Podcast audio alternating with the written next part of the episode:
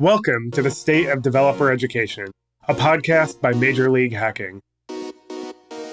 We explore how technical leaders are creatively tackling the developer education gap to help prepare the next generation of technologists for the real world and build businesses that can adapt to any changes in the technology ecosystem. I'm your host, Jon Gottfried. Welcome back to the State of Developer Education. This week's guest is Alex Merced, who is developer advocate at Dremio. Welcome to the podcast. Thanks for having me. I'm, I'm so excited to be on. Yeah, we're really excited to chat today. I like to start with all of my guests with their origin stories. I'd love to hear how you kind of ended up where you are and got into tech in the first place. Oh, okay. This is a fun one. Okay. So this really goes all the way back. So to give full context, when I was a kid, I was always like really big into video games. So like my interest in technology and wanting to like develop things really kind of started with video games. So like in high school, I got really into using this software called RPG Maker. And there, like that's kind of where I started kind of really getting used to ideas of like if statements and just kind of conditional logic and really thinking through like the logic of a game. On top of that, there was a period of time where like my mom was doing her undergrad as a single mom. So there was no one at home to kind of keep an eye on us. So basically what would happen is that she would take us to campus and leave us in the computer lab. So me and my brother would be in the computer lab, and I would actually be playing like on GeoCities, making like little HTML websites back in the day. So I was really into all that as a young kid. And then when I went to college, I started out as a computer science major. Um, then life kind of took me in a different direction for a while. I kind of ended up getting more into like anthropology and, and sociology and cultural studies, marketing. I actually went through this whole phase where I was like a concert promoter. Then I ran a comic book store. This is all during undergrad. And then I ended up graduating and my first gig was like as a marketing intern for like a shoe company. And then I ended up becoming a stockbroker. And then I ended up becoming a trainer of people in the financial industry for like 10 years. So basically, I went into this whole sort of different sort of educational direction for a very, very long time. They actually originally hired me for my technical expertise because they wanted me to help them develop their online learning platform.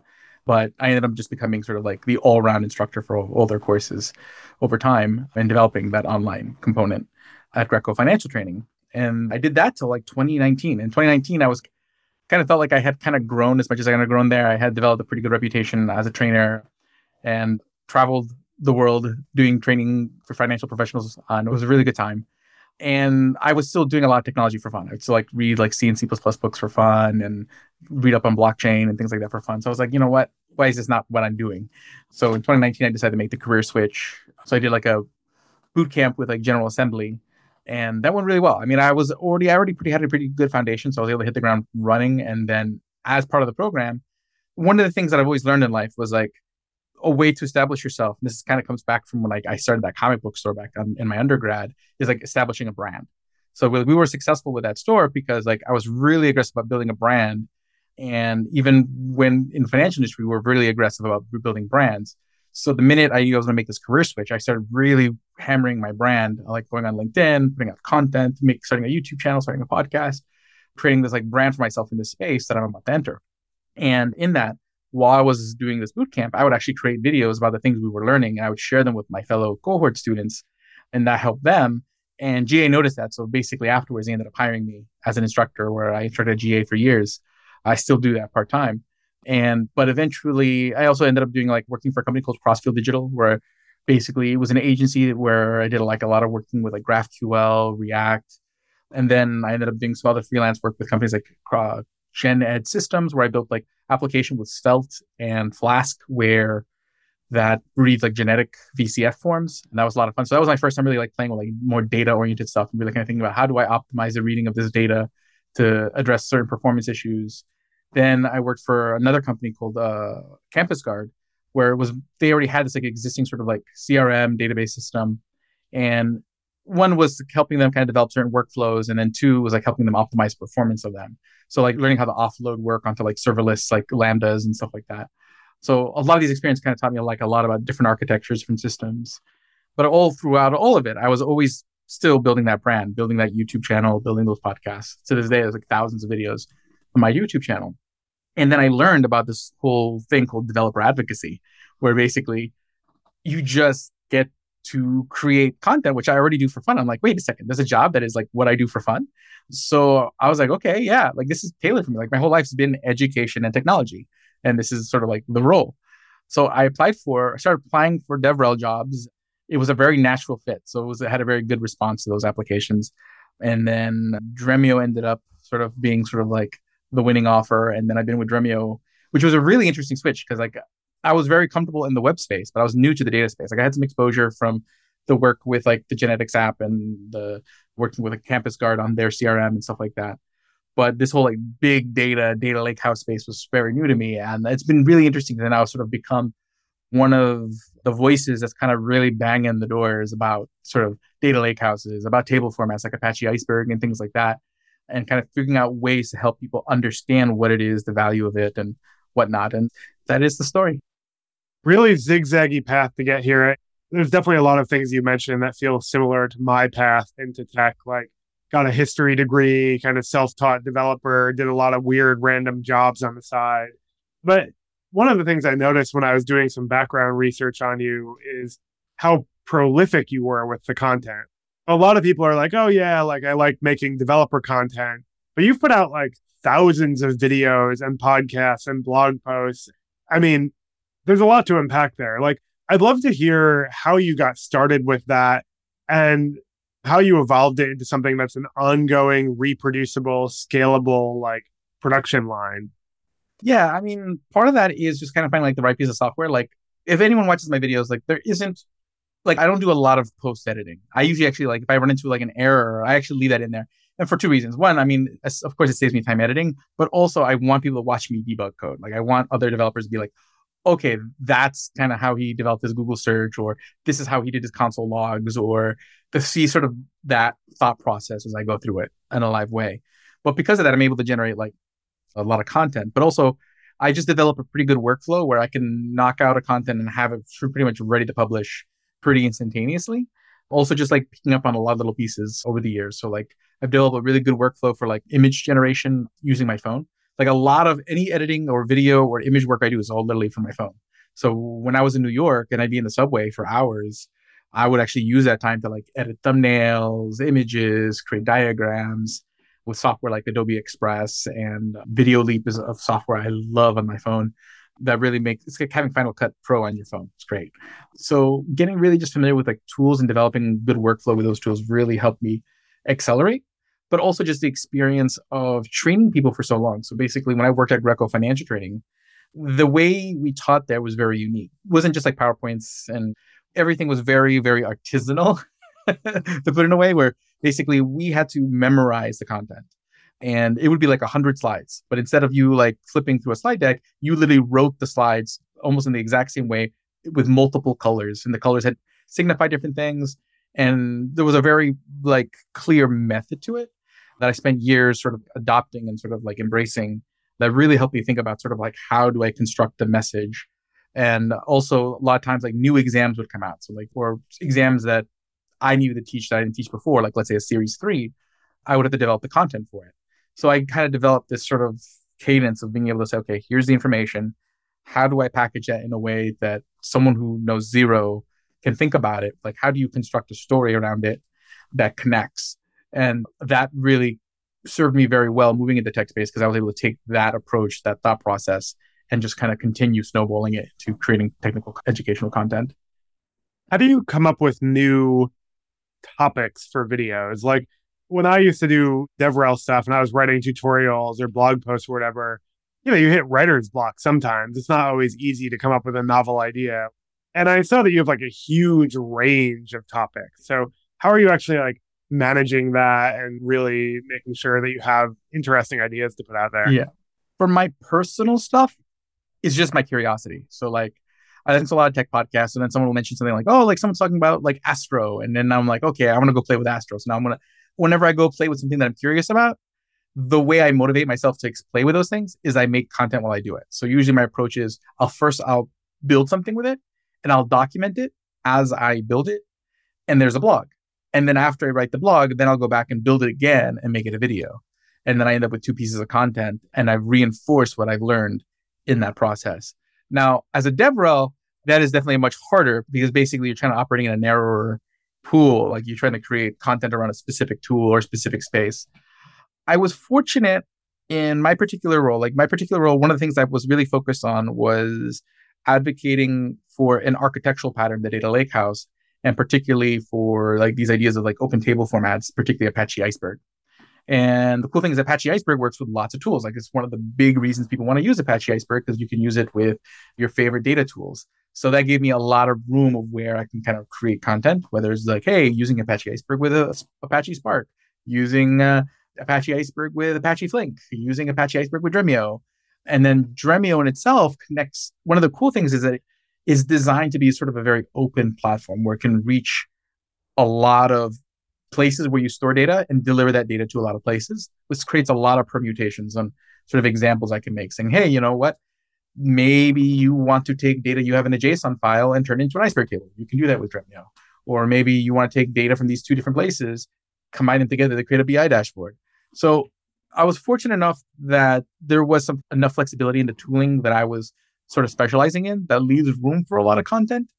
And also the fact that the data lakehouse was a concept that was, and it's still kind of a new idea that many people still haven't adopted yet. So a lot of the content is more just sort of explain the concepts and the higher level of what is this? Why is this? Why are we here? Why are we at this point in our history in the data space? Which gives me a lot of room for content where basically I could get to become a historian and learn about the historical things like Hadoop and how Hadoop was used and on-prem data lakes and how it got us to here. And this whole like data, big data world was like very new to me at the time. And now it's hard to imagine a time when I didn't know about all this stuff and didn't understand all this stuff. But it basically the nature of my particular role gave me a big pool to play in. But that's not necessarily always the case. But I always try to like straddle between sort of tutorial type content where basically, hey, we get hands on, and then content where is like, okay, the high level sort of whys. Because I do think I'm very big on trying to like paint that picture why these things and how do we get here? Because a lot of times things are weird. And you're like, okay, why do things work this way? Why are we in this situation? And without that historical context, it's really hard to appreciate. So bringing that to the table is oftentimes a lot of fun. That's so interesting. Yeah. I mean, like the process you're describing of build the thing, write about it, create video from it sounds right to me. Like that sounds really similar to what I used to do when I would write a lot of tutorials. I think the thing that was so impressive to me is the volume and the consistency on an ongoing basis of putting this stuff out there, right? Like it's a habit to do that stuff repeatedly. And I think it's really easy to put something out once or twice and really hard to put something out once or twice a week. And that's often like a big gap for a lot of DevRel teams is like building that content calendar, consistently putting out high quality content, iterating on it, analyzing it, and like making that a repeatable motion and not a one off thing? It was a couple of things, like especially in like the momentum I had in the earliest stages. That was just driven because I was making that career switch, and basically to me, I was trying to fit a decade worth of experience in a couple of years, and trying to like just get as touch a little bit of everything and really kind of get my fingers mm-hmm. dirty. But another thing that's always driven me, even before being in the tech space, like even when I was in, I mean, there was even a brief foray into politics at some point, in all these different spaces where I created content. It was always also a drive to like build that brand and I'm not saying like I don't know if everyone should be like this as hyper focused about building their personal brand as I can be sometimes because it can distract from other things in life. But the idea is like I'll sit there and be like, okay, hey, every time I create content, it's not just an investment in like my current job and my current role, but it's an, an investment in the Alex Merced brand and my authenticity and my authority in the space that I'm in. So it's I think of it almost like currency. Okay, I'm making this investment that's going to mature and have a return. And when I go on LinkedIn and if I'm seeing other people's posts and I'm not seeing any of my posts like getting like likes that day, I'm like, okay, well, I need to go make another two posts because I need to capture people's attention. Because again, random lessons I've learned from different experiences. One ex- one thought experiment I had in college. This is definitely one of the weirder things I've done. One day I was just wondering what would happen if I just put up a bunch of flyers all across campus that say that promote this thing called the Alex Merced Fan Club. No one knows who I am. It's not that I've done anything. I'm like I'm nobody, but everyone's just seeing this piece of paper with like my face on it saying there's some sort of fan club. Like he must be somebody. So I literally got up at like three in the morning, went to every room on campus and put up these flyers. And then basically the next several years of college, people would just kind of like see me and stop me and say, Hey, you're Alex Merced. You did something. Like, I don't know what it is, but I know you're something, you know. So when that kind of just clicked for me, and the idea is like, you have to be visible. And so basically, problem is you can create really great content but what's visible is always what's just released. you know, it's like there's great movies that were released 10 years ago, but people are still talking about the movie that was released last Friday. So in that case, I got to keep a steady cadence of stuff just constantly coming out to constantly be, to have that visibility. And that visibility then, again, gives you the branding, that gives you the authority, that gives you the leverage to take advantage of other opportunities. Do you use any AI tools or outsourced work to produce any of what you're doing? Not before this year. well, what's changed now? I mean, I think there's a lot better tools for that. Like, I mean, like things like ChatGPT and Bard. Like, I, I definitely like them for creating like what I, I've been using them a lot for is like when I do my videos now, I would end up spending a long time in the video creating like example data structures. So like I'd be creating like an array of dogs, and it'd always be the same array of dogs with the same names, all with an age. And it's just like a really like lacking, not a very complex array, just because I don't want to spend like half hour of the video just writing an array. But now I can just go on Google Bard and say, hey, can give me an array of 10 dogs with these properties, generate a nice data set so I can do much more complex examples. And the cool thing is that I'll do that in the video so people can see how they can leverage AI to create data sets to get better practice when they're doing like, you know, practicing on iterating over data sets or something like that. So what I'll oftentimes do is like I'll will write. I usually will just write because like there's a certain way I sort of like talk and I'll write my content, but then I will definitely like put it through like a thing and say, hey, can you clean up my sentence structure a little bit and whatnot, and then get a, like a nice better version. Or same thing with like a social media post because I'm not really good at thinking, oh, let me go put emojis here and there. But I know what I want to say, so I'll say it. I'm like, hey, can you spruce this up for LinkedIn? Thank you. There's little things like that. Like still not at the point where I could just like have it read my mind. Like I think GitHub Copilot is actually pretty decent at reading my mind, but um, like a lot of it is like what I'll do is I'll write the content and then sometimes I'll use external tools to kind of help make this clean it up a little bit, but particularly like grammatically and things like that. And the tooling for that has just become so much better. Like I would definitely say my productivity has definitely skyrocketed this year. That's great. I mean, I use AI for all sorts of weird things, but I've found that it makes a lot of really tedious tasks really straightforward now. Oh yeah. And I've, I use it for ideation. I use it for mm-hmm. generating things that I would have to spend a lot of time looking up. Like there's so much there, but I don't think it's anywhere close to replacing the average developer. So it's like no. this incredibly powerful tool, but I don't buy the doom. Yeah, you know, it, it, needs people. it needs a guiding hand. Yeah. But there's amazing things you can do. With it like some of my favorite things, kind of hinting at that. Like I love using it for creating like docs that don't exist. Like I'll have two things. I'm trying to figure out how they work together. I can just put the pieces of the docs that I need that are relevant to two things into the prompt, and they can help me then generate an example and like get me through blockages much quicker. I'm thinking, okay, how do I make these two things work together? Or if I have an error that I like, especially with like Java, because Java errors are like the bane of my existence. Just help me just kind of like break through like the understanding and break down those errors and like, hey, can you walk me through this a little bit and break these down for me so I can start kind of diagnosing what are my next steps. So it just definitely makes so much things that would take me like maybe like a week of re- like a week of just sort of like hammer and chisel and really accelerate them to like, okay, hey, I can break through this sort of blockage in a day because I know what I want and I know where the information is, but this can just help me put it together faster. That makes a lot of sense. You kind of touched on this earlier when you were talking about the training methodology that you used to use, but I'm curious like what other best practices or patterns you borrowed from in-person training that you use in your developer content? I guess a lot of it is more sort of the assumptions that I make. I make very little in the way of assumptions as far as what the prior knowledge is of someone consuming my content. Even if I'm making content that's geared towards people who are more senior, I don't assume that they know things. Just because because everyone has like their sliver of knowledge, but not everyone like maybe a lot of people know Docker, but people, what they know of Docker are completely different, or the way they apply Docker is completely different. So I always make a lot of effort to explain not just how to do the things, but why I do the steps that I take. It's not like do the thing. Okay, great. You can replicate that I did it. But if you understand why I did it, you might understand why you might do it differently in a different situation, in a different context.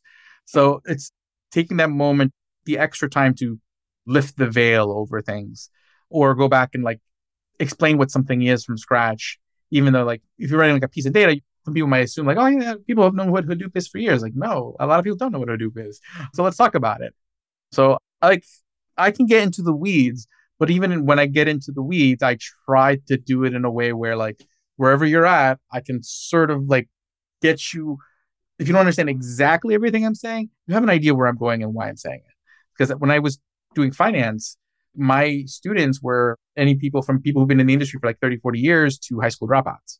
So when you're explaining like interest rate movements and on the bond market, and you have that wide sort of a gap, you really have to kind of like figure out a way to make it interesting for both ends. How do I be technical enough to be interesting to the people who've been doing this for a while, but at the same time accessible enough to the people who haven't to be able to follow? So that I would say is probably like the most useful asset that I developed from the years of doing that that brought me over to here because it's very similar where I'm taking very technical concepts and dealing with an audience with a very wide experience gap, depending on who's sort of consuming it. And that's been very helpful. Yeah. I've heard it described as almost like layers of an onion, right? Where like there are levels of complexity that you can unpack as your understanding as a reader increases, but that you need to cover all your bases as a content creator. Like I remember I used to do a lot of hardware tutorials and I would be like, oh, like, this is what a resistor does, you know, but also like, here's how this sensor works when you plug it in and write all this code to control it. And those are two like vastly different levels of expertise and complexity, but people don't necessarily touch all the different parts of that in a normal day. And so you have to kind of adapt, which makes a lot of sense. So now that you've been doing this for a while, I imagine that your sort of like process and strategy has evolved a little bit, right? Like, what are some of the newer trends that you've seen in building content for developers? Like, either in your job or externally? When it comes to building content, it depends on sort of what I'm trying to do. If I'm just trying to create like enabling content, a lot of times it's just trying to get involved with different other departments and other parts of the company because oftentimes you can discover challenges that you weren't aware were challenges for people who are using the software. So like I'll oftentimes like things that just seem that maybe have made sense to me or I didn't realize was a challenge suddenly become clear when I'm in these sort of conversations about different like prospects or existing clients or whatnot and kind of hearing their stories. Or when I go to conferences, I just have conversations with people who are not even using like Dremio, but they're they still have challenges with their data and whatnot, and kind of thinking, okay, how can I speak to that? So just kind of getting out there and not always just depending on yourself to come up with the idea, but having like letting the world kind of feed you ideas. That so I've been better about that, like better about just like going out there and being more aggressive about having those conversations to kind of find inspiration there also just depends on like other times like my goal isn't necessarily enabling but my goal is to get the message in front of new people. And in there like trying to discover like okay how do you find new audiences? And in essence like working as a lot of these things are sort of like very typical like in DevRel where you know like writing joint blogs or doing joint webinars or doing whatnot. But getting into more of a cadence of doing things like that's definitely been more more of a recent movement for me. Like they like the probably the first couple years was really kind of building this big body of content particularly around apache iceberg to really kind of a uh, I think at this point I'm probably put out the most content on Apache Iceberg at the moment. And then just kind of having that there is that solid foundation to do all these other things on. And then this last year has been a lot of like we're publishing an O'Reilly book on Apache Iceberg, uh, the definitive guide. And a good chunk of my years has been writing that. And that's been an experience because it's a different thought process when you're writing something like that long and that going that deep. Well, I mostly in like blog articles where you go deep, but usually like it's a very like you're hitting a narrow piece and you're not doing it for like 10,000 words, you're doing it for like three, 4,000 words. So it's definitely been an experience kind of like seeing how that whole process works and going, working with editors and having them edit it, which I think has also helped me become a better writer. So overall, like the things I would say are added to my arsenal are more like, again, collaborative efforts. And then again, just improving sort of my written content. Cause I've always been, where I've been strongest is always in like the verbal. Like you could just throw me on a stage somewhere, tell me talk about X, and I'll just do it off the cuff. So like that's why I'm able to come out with so many podcasts and so many videos because uh, speaking wise, I am super comfortable. Written has always been always takes me a little bit more work than verbal. So this year's definitely been a good good year for me sort of upskilling on the written side. Yeah. We do this game sometimes at hackathons called slideshow karaoke, where you go on SlideShare, pull up a random deck, and someone has to get on stage and like pitch it sight unseen. And it's hilarious. It's a fun game, but I feel like you'd probably do very well at that. Oh, I'd love to play that. Sounds fun. yeah, right? It's a weird, fun experience. Yeah, um, yeah. So I have a couple different like things I'm curious about here with the mm-hmm. iceberg stuff. Obviously, it's not static project, right? It's not just like staying still. What is your methodology for keeping your content up to date in DevRel? Because I've heard a lot of different approaches to this from different people, but like, how do you make sure that your content doesn't get stale or outdated? I mean, I've been fortunate enough that none of my earlier pieces have gotten stale yet. Things have changed quite a bit, but like fortunately, like a lot of things have changed, particularly in Apache Iceberg, I've been more like new features than changes to old features. Not breaking uh, changes. Yeah. So like they haven't broken my previous work yet. and that's one thing I really like about the Apache Iceberg project because they are very like the people involved in that project are very cognizant about that, you know, the, issue with breaking changes and, and changing APIs. So they've been very delicate about that, basically adding but not breaking. And having very sort of clear contracts, sort of like, okay, here, these are sort of like the guarantees you get on this version and the next version, and really going through a process of kind of setting those things up. So that's made my life easier. Probably if there were breaking changes, I would take a couple different approaches. Like I know for my personal content, like something that where like a lot of changes have happened with something like a React router, where there was like huge changes when you got to like React Router 6, which basically made all my old React Router 5 content pretty much useless, unless you're using React Router 5 intentionally. So I just made new videos. And that always works out really well because I leave the old content out there because some people might still need it. And I'll go back and maybe change the name so that way it's more clear as to what the purpose of it is. And sometimes those breaking changes create the reason for like new content. Like one of my most popular pieces of content had to revolve around Gatsby. Like there was a change in, I think, between three and four that had to do that changed the way some of the markdown parsing worked. So if you wanted to upgrade your Gatsby, you really couldn't. And if you wanted to fix a particular error, it's been a while since that one particular piece. But actually that piece of content led to a chain of freelance work that was pretty nice. But basically because it was a breaking change, it created an opportunity for content because people need to understand like, okay, well, I'm not I can't upgrade. How do I still adapt and continue working with the older version?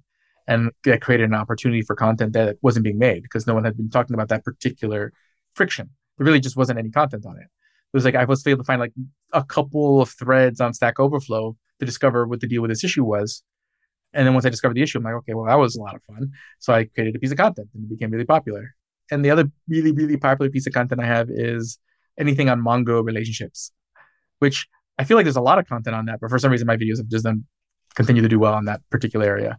But yeah, I just keep making new videos. Like I'll make a new set of React, Svelte, Vue, and Angular videos every year because they change every year. Wow, oh, that's cool. I mean, I feel like that's probably a time intensive approach, but it might be the only solution if you're doing video content. Like for written, you can go back and edit it and add, you know, updates, but yeah, video is quite a bit harder. I mean, the extreme of that is the book, right? Where like yeah, yeah. if something changes, you got to put out a new book it's interesting because I imagine Iceberg is probably mature enough that the things that you're writing about are not likely to change significantly. And so it can be a reference material that lasts a long time.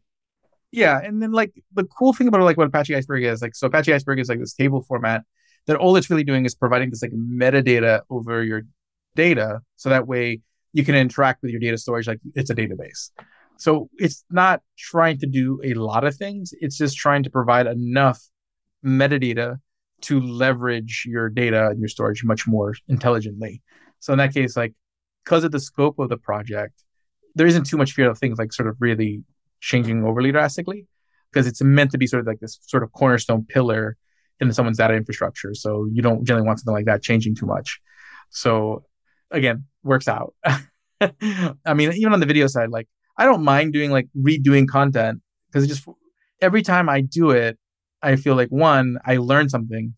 Every time I redo, I reteach React, something about it, something clicks that didn't click before, and I know it deeper. And then also like doing it for all the different frameworks, I get to see the patterns. Like now the big thing is signals. Like how do each of them influence signals? And you get a deeper appreciation for the signals pattern as a whole because you're seeing the different implementations and you're seeing sort of what's in common and what's different. And it just makes the distinction between sort of like the pattern and the implementation much more clear mentally. That makes a lot of sense. Out of all of the different like educational projects you've worked on, like being an instructor, putting out all of these videos, being a developer advocate, where have you felt that you made the biggest impact on people? Probably the videos are, have made the most impact, but where I feel I've made the most impact is generally as an instructor, just because I'm dealing directly with students, and then I get to keep in touch with them and see sort of like their outcomes after the fact, which has been very satisfying. Whether that was in finance or whether with General Assembly, I get to see sort of like and the after effects, which is really cool when you see like where some of these people are years later and the careers they have. But even in all my jobs, I've created information that have helped people do a thing, and it's always satisfying to see people break through barriers that they had or challenges that they've had. So it's probably another thing that fuels me to create so much content because I just I'm addicted to that feeling, and I just like I'm like constantly checking my phone to see, hey, do I have a new comment? Does someone say like, yay, this really helped me? So it's just trying to like think of okay, for example, a recent project I did just because why not? I had this website, devnursery.com, and I created like a whole sort of docs page to it at, at docs.devnursery.com. That's literally just like if you were a new developer, it's basically like a documentation page that has all the information that I would have wanted when I was a new developer. That just like focuses like, okay, hey, how does the internet work? How does CORS work? What is CORS? Like all the information is already out there, but when you're an early developer, it's like oftentimes it's not obvious where to go look for it. They here's like a nice little like knowledge base. And this has been like that's been a tool where like LLMs actually have been really useful because you can generate like a lot of documentation very quickly when you're just trying to create like a knowledge base. So that's been a really cool project. And that's actually been I mean, it's helped me because I've learned some things from like read like reading through it sometimes. So yeah, I just like creating things that help people. I mean, one, it's satisfying, and two, just kind of like reminds me that I exist in a sense. You know, if Alex is in a room by himself, does anyone actually know that Alex exists? But if someone consumed the tutorial, now Alex exists. I love that. Do you actually get like constructive comments and feedback on YouTube and stuff like that? Yeah, I mean, I get feedback. It's not just trolls. No, I mean, I've gotten maybe one or two trolls. I don't think like I've hit in quite hit the level of consistent views to have trolls yeah. yet. Usually, it's like this video does really well, that video does really well, and then there's other videos that maybe get discovered at some other point. Like it's not. Right. I don't have people who are like on every video since every video is such a different topic. Yep. But yeah, I get some constructive criticism. A lot of times people are like, just like, well, you know, why don't you edit out like the bug fixes? But I'm like, no, I want to keep those in there. But then I get other people who are like, oh, I love that you left the bug fixes in there because I learned a lot from that. So it's kind of nice to see like how different people take it a different way. But the thing is like my videos do run a little bit longer because I leave that extra content in there. But I feel like it's worth it because I think it's worth seeing the process. Right. I completely agree. I mean, when I'm working with a lot of students at our events, I would say the most common skills gap is in debugging and searching for answers.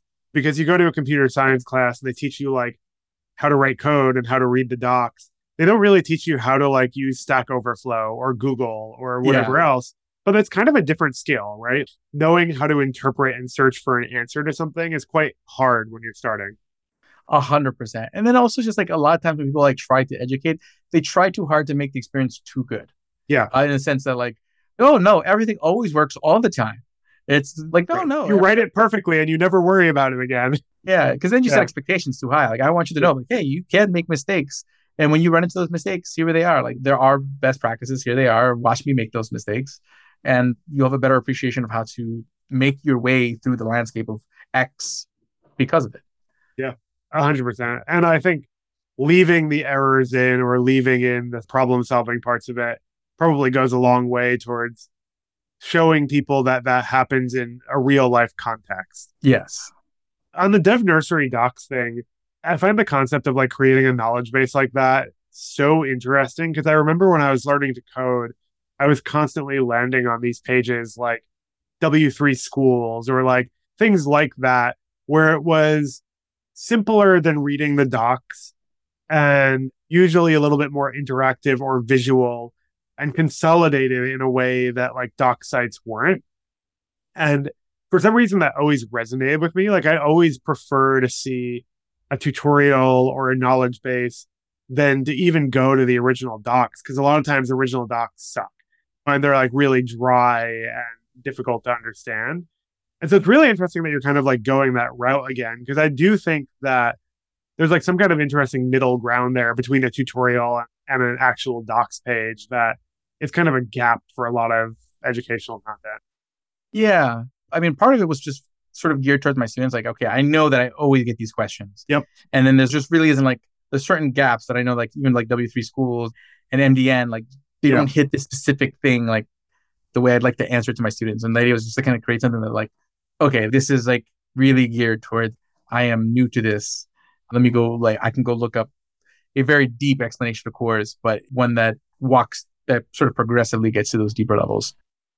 Yeah. I love that CORS is the example too, because that's just like such a pain in the butt, even for experienced developers. Oh, I know. Oh my God, there's so much to it. Like it's just one of those things like you can explain it to somebody, you can go over what the headers are, but there's even more and more layers to it.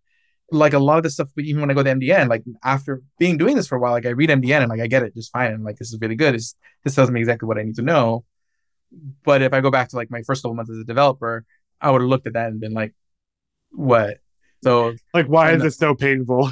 yeah. So trying to make some of those late YouTube was like a later discoveries more accessible earlier on. Oh, that's great.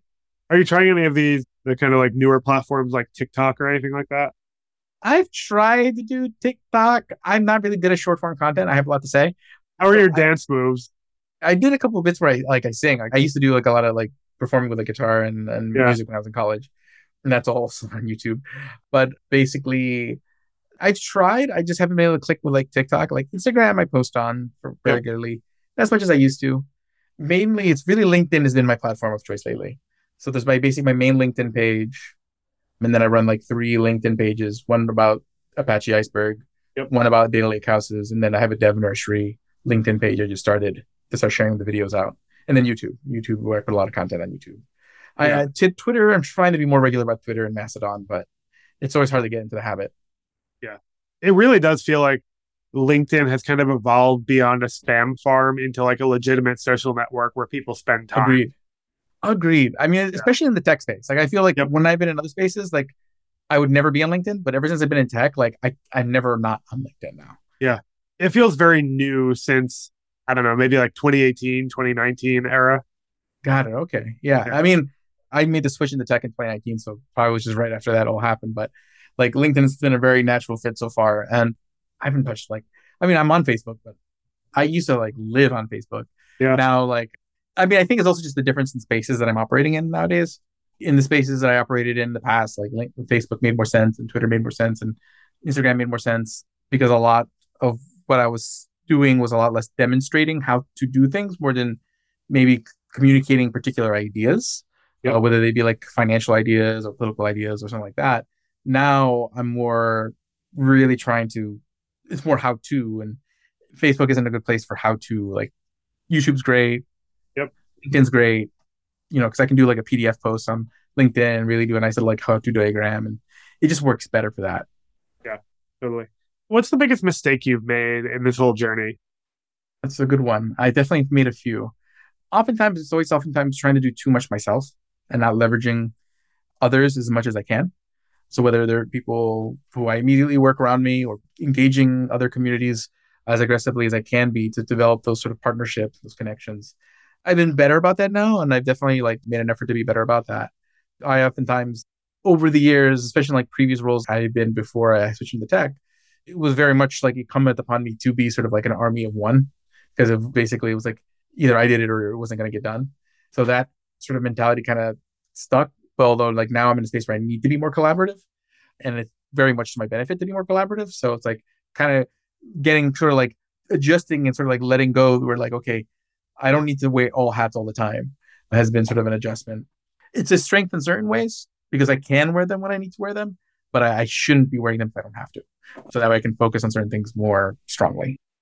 Yeah, that makes a lot of sense. I mean, I saw that like a lot of the places where you would work technically, it seemed like there were a lot of like not necessarily like big tech companies, right? Where there's all mm-hmm. this infrastructure and support networks and mm-hmm. hierarchy, right? And so I've been in similar positions where you might be the only technical person on staff, Mhm. and so everything falls to you. And that's really interesting, right? And creative. But it's a different muscle to sort of like delegate and like specialize. Agreed. Yeah. So yeah, so that's sort of been I guess that would probably be where like I reflect on where I needed to evolve the most. Yeah. That and then also just slowing down sometimes. Like, you know, being like, okay, hey, I don't need to have something out every day. Take the time, have a few people look over first. Sometimes my own sort of eagerness can provide some challenges. Yeah, there's pros and cons to it. Outside of the work you do, are there any other like tech educators, creators that you really like look up to and admire? Many. I mean, on the website, like I'm a huge fan of channels like Fireship.io. Like I love Fireship.io so much. And then in my early days, like things like Traversy and Academind were really big channels for me. Like basically, whenever I was eating or I was walking, I was consuming that podcasts like uh, Syntax and HTML. All the things are, are regulars in my the data engineering podcasts, the data side of engineering. These are all podcasts I listen to on a regular basis. My former colleague, Dipankar Mazumdar, I learned a lot from. He's now moved over to a company called Onehouse, but he had a really good way of just trying to sort of visually breaking down a lot of concepts that was good because like I was always I'm verbally I'm very strong. It's like but sometimes breaking down something visually and giving a really nice like diagram can sometimes be very effective because like again a picture's worth a thousand words. So it was really kind of cool to see sort of his approach to that. So he's gonna be doing great things. But yeah, those would be sort of like the low hanging fruit at the top of my head basically you, you spent time on LinkedIn. I mean, you'll see those faces, you'll see those people. Yep. I mean, they're, they're, they're, they don't hide. no, a lot of them have huge followings now. Yeah. Oh, I know. Oh my God. It's insane. Like the world of LinkedIn influencers. Like, I, you know, like I don't remember that being a thing once upon a time, but now like you show up on LinkedIn and people are ready to be engaged and they want to be engaged and they want content and they want to delve deeper. And I love yeah. that because it's more based around like knowing things. It's not based around any kind of tribalism. It's not based around any kind of opinion. It's just about like people wanting to learn more. And I think like this, it's just it's a it's a positive a community as you can hope for. Yeah, totally. Awesome. This has been really great. The question I always like to end on with people is is there any like aspirational figure in tech or science that you'd love to like take to lunch and just pick their brain about how they do what they do? Honestly, I don't know so much about how they do what they do, but I really like to sit down and pick Sam Altman's brain right now, especially everything oh. with everything that's happened. especially with the last uh, couple days. Yeah, yeah, it's just like that's insane. Like you know, like there's definitely some lessons to be learned there. That's quite a change of events. Like what started off like you start off on the wrong side of the story, you end up on the right side of the story at the end. Like there is some magic to be learned and gleaned from that. All that. Yeah, for anyone listening, like we are recording this I think the day that he was reinstated as CEO of OpenAI yeah. after like five days of being fired, going to work for Microsoft, and now coming back out of nowhere, which been a wild ride to watch. Like I can't wait for like the documentary about this. You know, with uh, not only is he back, but the board that ousted him is gone. Yeah, insane. Like, like never seen anything like it.